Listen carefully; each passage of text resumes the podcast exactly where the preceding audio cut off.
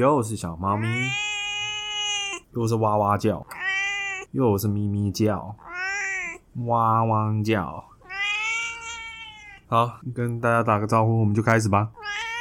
好，拜拜。大家好，我是保险特助莱恩，欢迎收听我的频道。这个礼拜我闹事了，这个礼拜呢，我出车祸了，我自己摔倒了。对，就礼拜一，呃，礼拜一那个就是高雄有。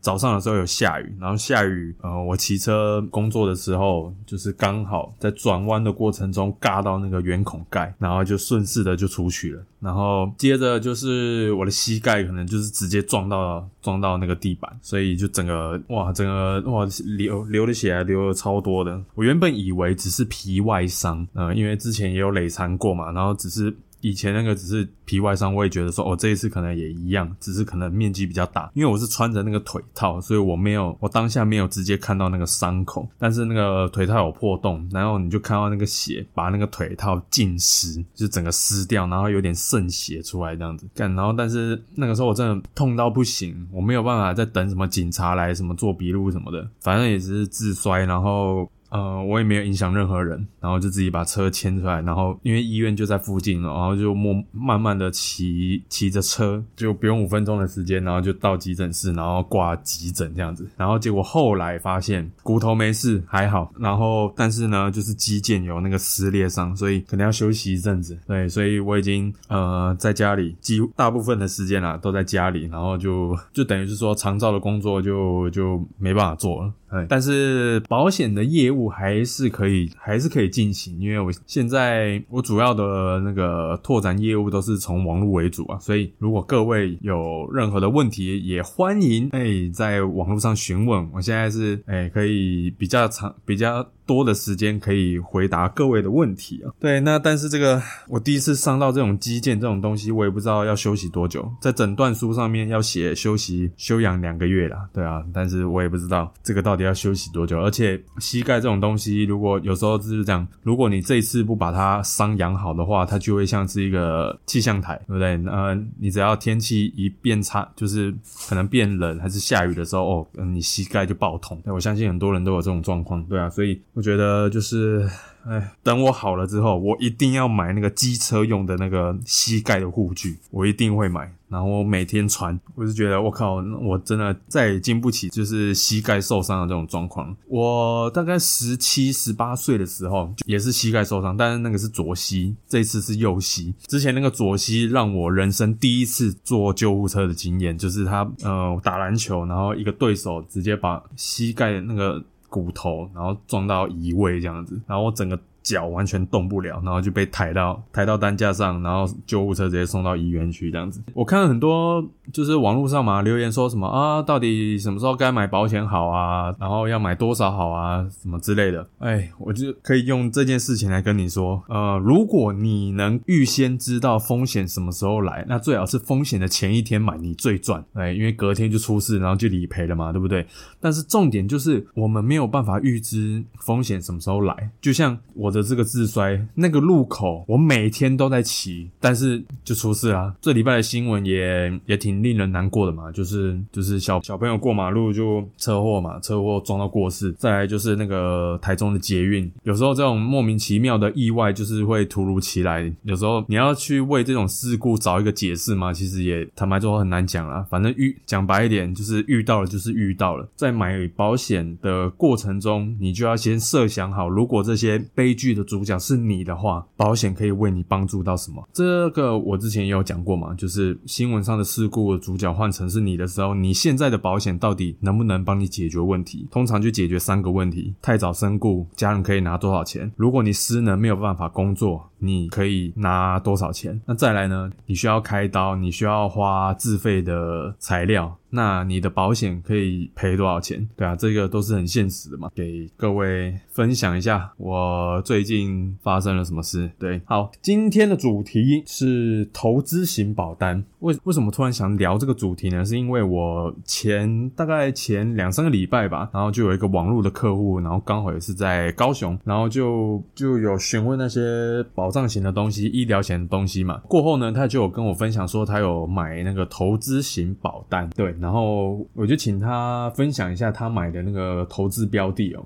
我就想，因为他是买那种趸缴型的，一次缴，然后好像是三十万的样子吧。业务就跟他说：“哦，你可以创造创造每个月三千的被动收入，是不是很诱人呢？你只要把三十万丢到一个地方去，然后每个月创造三千块的收入，哎，这种听起来非常的赞诶。对啊，但是我一看他的标的，就觉得，哎，我也不知道怎么讲了。如果是我，我是绝对不会推这种标的啊。他的标的第一个是新兴市场。新兴市场不是说不好，只是说它直接几乎全压了三十万九十五趴的钱，全部都压在那个上面，全部压新兴市场。再来呢，计价的币别是南非币。对啊，我想说，哎，客户说哦，公司就是都是推荐这一档。哎，这一档比较好，就是我也帮他翻了一下那个基金的资料什么之类的。其实坦白讲啦，不是都有那个持股的标的嘛？我只要看到那个持股标的没有一个公司我是认识的，我就直接连买都不会买。因为我常常在脸书上的社团上面，呃，有存钱的社团嘛，然后也有保险的社团。如果有问到这种要买那种投资型保单的东西，我都会先跟对方讲：你如果要做投资，你就乖乖的去买买股票、买 ETF、买直接买基金也可以。可以啊，你为什么一定要先挂一个寿险的成本？这个也是成本诶，你每一年也要付那个危险保费，还有保单管理费，你也要付哦。那个基金的管理费都还没算哦，你光是这个成本你也要算进去了。如果你的目的是累积财富，那保险就不会是你的首选。对我从来没有听过有人是靠买保险而致富的。对，所以呃，我是觉得说，可能我我个人觉得是这样子啊。其实投资型保单，简单来说就是创造这个商品，然后能够让保险业务能够卖基金。就是这么的简单，值不值得买，那就是看每个人嘛。那我觉得我唯一会推荐客户买投资型保单的时候，就是他可能是出社会的年轻人，或者是三十岁、三十出头，然后有家庭的朋友，他刚好有那个寿险的需求。那出社会的新鲜人为什么要买呢？是因为我想要帮。就是帮他培养那个定期定额的那个存钱的习惯，再来他投资的标的绝对都是标普五百等级的，对，不会投资那些什么那些乱七八糟的投资标的，听都没听过的投资的标的，绝对不会是那种，绝对都是你听过的大公司的基金。然后再来呢，是我会在他的投资型保单下面帮他加便宜的一年期保证续保的失能险，因为现在失能险的就是目前。前市面上卖的条件都没有特别好，就是如果真的要卖的话，我就会做这种操作。然后如果是有刚成家立业的，然后然后需要寿险保障，也要一边累积财富的，也很适合买这个投资型保单。对，除此之外，其他的我就不推荐了。如果你是四十岁、五十岁以上的，那更不用讲，因为你的寿险成本肯定会更高。如果你真的想要创造那种每个月的金流，你就直接去买那个基金。你为什么一定要先买一个寿险，然后？再买那个基金呢？你又就何必给保险业务多多赚一手呢？再来呢，我想要分享的是说，为什么业务会推你南非币？嗯，很简单，你持有南非币，然后他把它存在可能活存、定存也好，随便，因为它的利息是很高的，所以持有南非币的目的就是要赚它的那个利息的钱。但是各位不要忘了，你只要持有外币，你就会有汇率的风险，所以你应该要去了解说，为什么这个币别的利息利率会这么高，可以。比美金还高，原因是因为他们国家的通膨也很高，所以他就是要利用利用高利率来打他们国内的通膨。对。所以大家可以去翻哦，十年之间的南非币的汇率走势，其实差不多已经跌了快五成了吧。所以你为了那个高利息的趴，然后去赔了那个汇兑损失，坦白说我是不知道怎么说了。那再来，呃，你要说南非有什么世界一流公司吗？我是不知道，因为你持有那个国家的货币，其实也等于就是你。你承认了那个国家的经济实力，对，所以我个光是这两点，我就觉得说，我根本一辈子。我都不会持有那个南非币。如果照这种逻辑的话，那你应该去持有那个阿根廷币吧，对不对？那更多诶，那个利息更多诶，你怎么不去买那个，对不对？你买南非币干嘛？重点就是这个持有这个币别，这个国家的经济实力到底如何，然后我们才能去评估说，哦，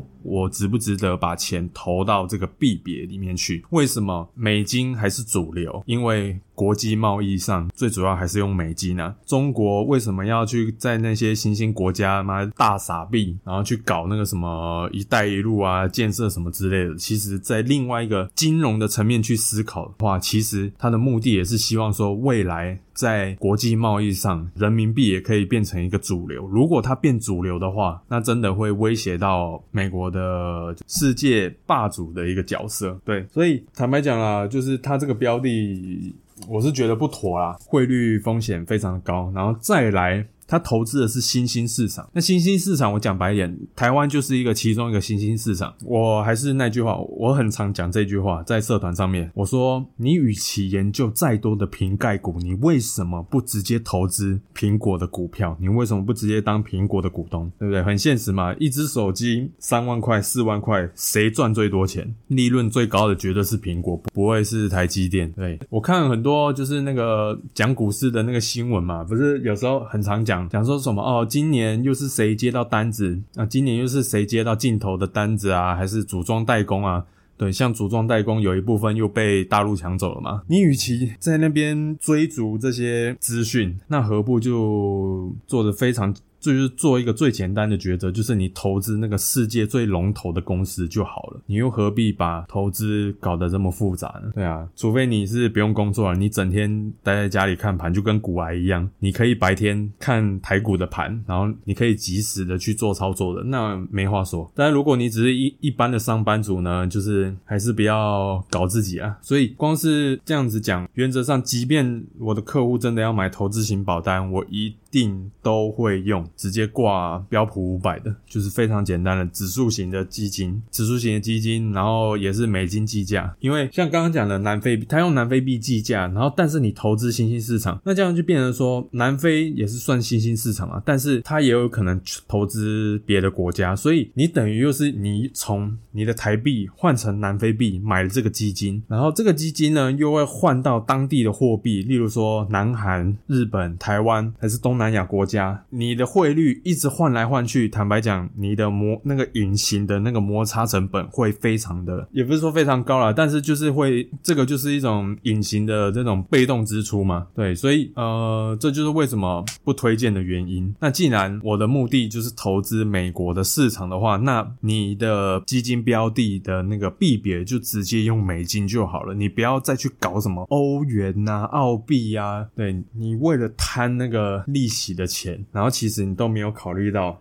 它的汇率风险，对，所以最简单的来说就是投资你的金流越简单越好，对，所以这个就是给大家参考一下，对，那再来就是说他们都标榜嘛，嗯，我看很多业务啊在推这个，而且他们很爱讲，就是说投资型的储蓄险，真的是储你妈啊！投资型保单就投资型保单，然后那再来，他下一句就会接说哦，就可以创造哦，可能每个月三千块、五千块的收入。对，那他就标榜嘛，就是一年配息。可以配八到十趴，好，那这个猫腻就在这里。这个八到十趴是会涉及本金的，那不是说涉及本金的就不好，而是说你重点还是我们刚刚讨论的那些，你投资的标的到底是什么？如果你投资的是像苹果、微软还是其他的特斯拉这些大公司，如果你投资的都是这些科科技巨破，其实你用累积型的还是月配型的，其实都没差。对，因为你投资的就是龙头公司嘛。对，但是。你买的，你买的那个标的，我看很多就是那种高收益债。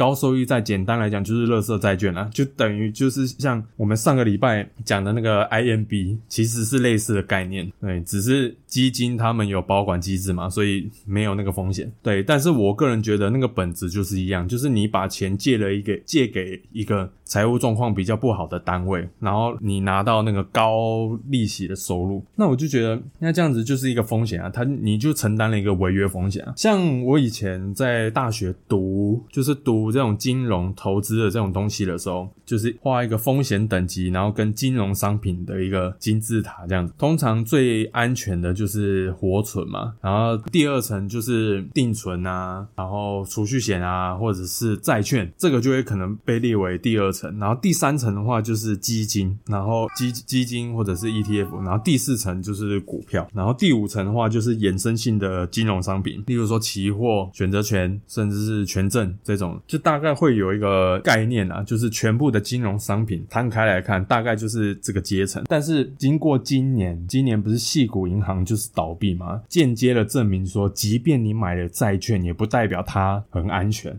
因为如果你买的是一个体质不好的公司，那它一样会倒闭。只是倒闭的时候，你要清偿的时候，你可以比股票还优先拿到清偿后的钱。像我就不会投资这种垃圾债券，我就直接投好公司的股票，然后帮我创造股息收入，还是说它会赚钱？那赚钱的话，它的股价就会上涨。对，所以那个高收益债，坦白讲，我自己个人是不会考虑这种东西啊。对，那如果各位有兴趣的话，那本来就是这样嘛。投资亏损自负嘛，接着回来谈配息率的问题。那因为刚刚说有啊会涉及本金嘛，所以你每个月拿到的那个利息钱不会完全是靠获利赚来的，有可能就是会配你的本金。那其实我刚看了一下，其实我随便抓了几档，就是那些保险业务非常爱卖的那个基金标的，其实大概都五，你配的，例如说你一个月拿三千块，大概平均来说啦，应该有一半是从你本金里面拿。对，那这样子，我是觉得，如果你真你是买那种配息型的基金，你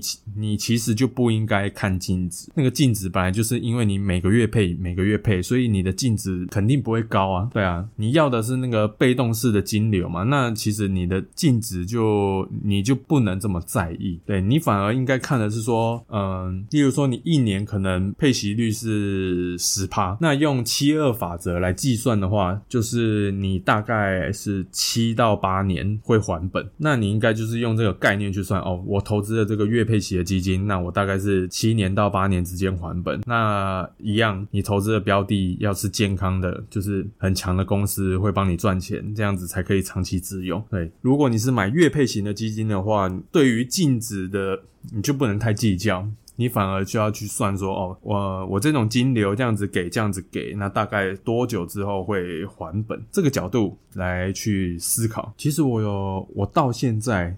连一张投资型保单都没有卖过，所以我前阵子呢，呃，就想说，要不我自己来买一下，反正每个月三千块，我出得起。但是后来我把那个其中某一家的投资型保单的那个 D N 拿回来，我来研究的时候，我我光看那个投保的相关费用，我就我就没兴趣了。因为你买投资型保单，第一个你会有危险保费的费用，然后再来就是保单管理费，保单管理费它每个月就收你一百块。哎，你这样。一年就一千二，对不对？这也是个成本，然后再来转换费用跟部分提领费用，虽然是六次免费啦，那而且就是说，今天你如果是做长期投资的话，其实应该也不会用到超过六次啦，对。但是这也很难说啦，对不对？那这个也是个费用。再来呢，就是基金的费用嘛，基金的费用就是另外收的，那个不是保险公司收的。但是特别的是，如果你是设定全权委托投资账户的话，管理费。是每年我看呐，我看这个商品每年是一点三到一点五，然后保管费是零到零点零五趴。其实坦白说，就是在一点五到两趴之间呢的费用。对，所以其实你买基金。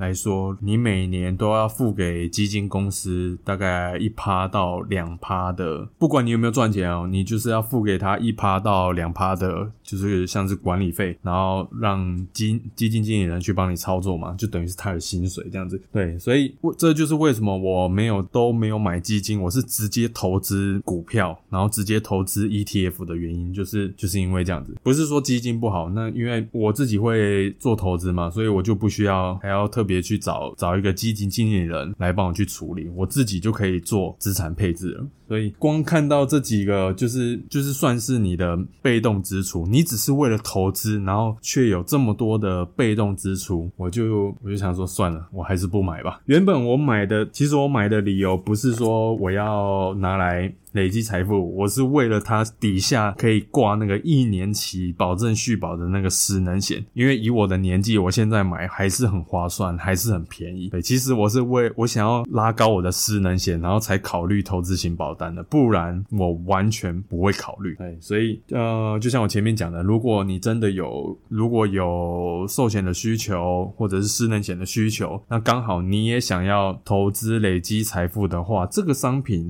确实是。还是可以选择的。但是你的标的，拜托不要业务丢给你什么标的，然后你就全盘的接受，甚至是直接交给他管理。即便你要做这种像我那位客户那样子，什么南非币，然后又是新兴市场的，也拜托你不要 all in。他你至少这种像我上一集讲的嘛，你。可以投资那种高收益的，就是风险很高的标的，但是你不要全压，对，你要留点余地，还是有可以让自己有个翻身的机会，而不是你贪了那个高利息，然后可能有一天就就翻船了。对，在金融的市场，我觉得最公平的一点就是在这里，他不管你的学历多高，你的钱多多，你只要敢踏入这个市场，你就有可能可以赚钱，但是相对的，你也有可能会赔钱。所以其实。是啦，在这么多标的、这么多标的 ETF、股票、基金这些一堆东西、一堆的金融工具，我我记得我后来在大学的时候，我就很常翻投资的书，然后我忘记好像是好像是讲基金的书吧，反正我翻到一句。我觉得就是讲到一个重点，就是你的每一个标的，简单来说就分